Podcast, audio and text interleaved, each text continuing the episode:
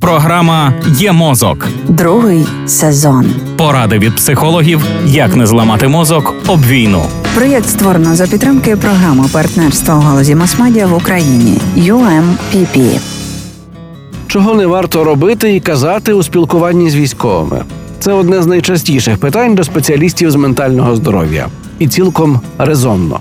Ми захоплюємося воїнами ЗСУ і в жодному разі не хочемо завдати їм болю чи спричинити дискомфорт.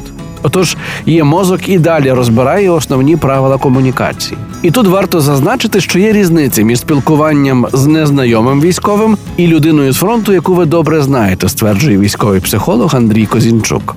В наступних епізодах ми обов'язково розберемо ці нюанси, але в нинішньому ще одна універсальна порада.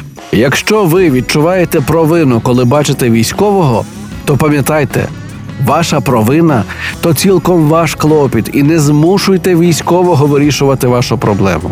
Провина, як правило, показує, що ви не відчули своєї ролі, не знаєте її чи не задоволені нею, каже психолог. Роль, яку ви виконуєте правильно, вбиває будь-яку провину. Але навіть якщо ви цю провину відчуваєте, не наголошуйте на цьому. Натомість підкресліть те, що пишаєтеся службою військовика, радить Козінчук.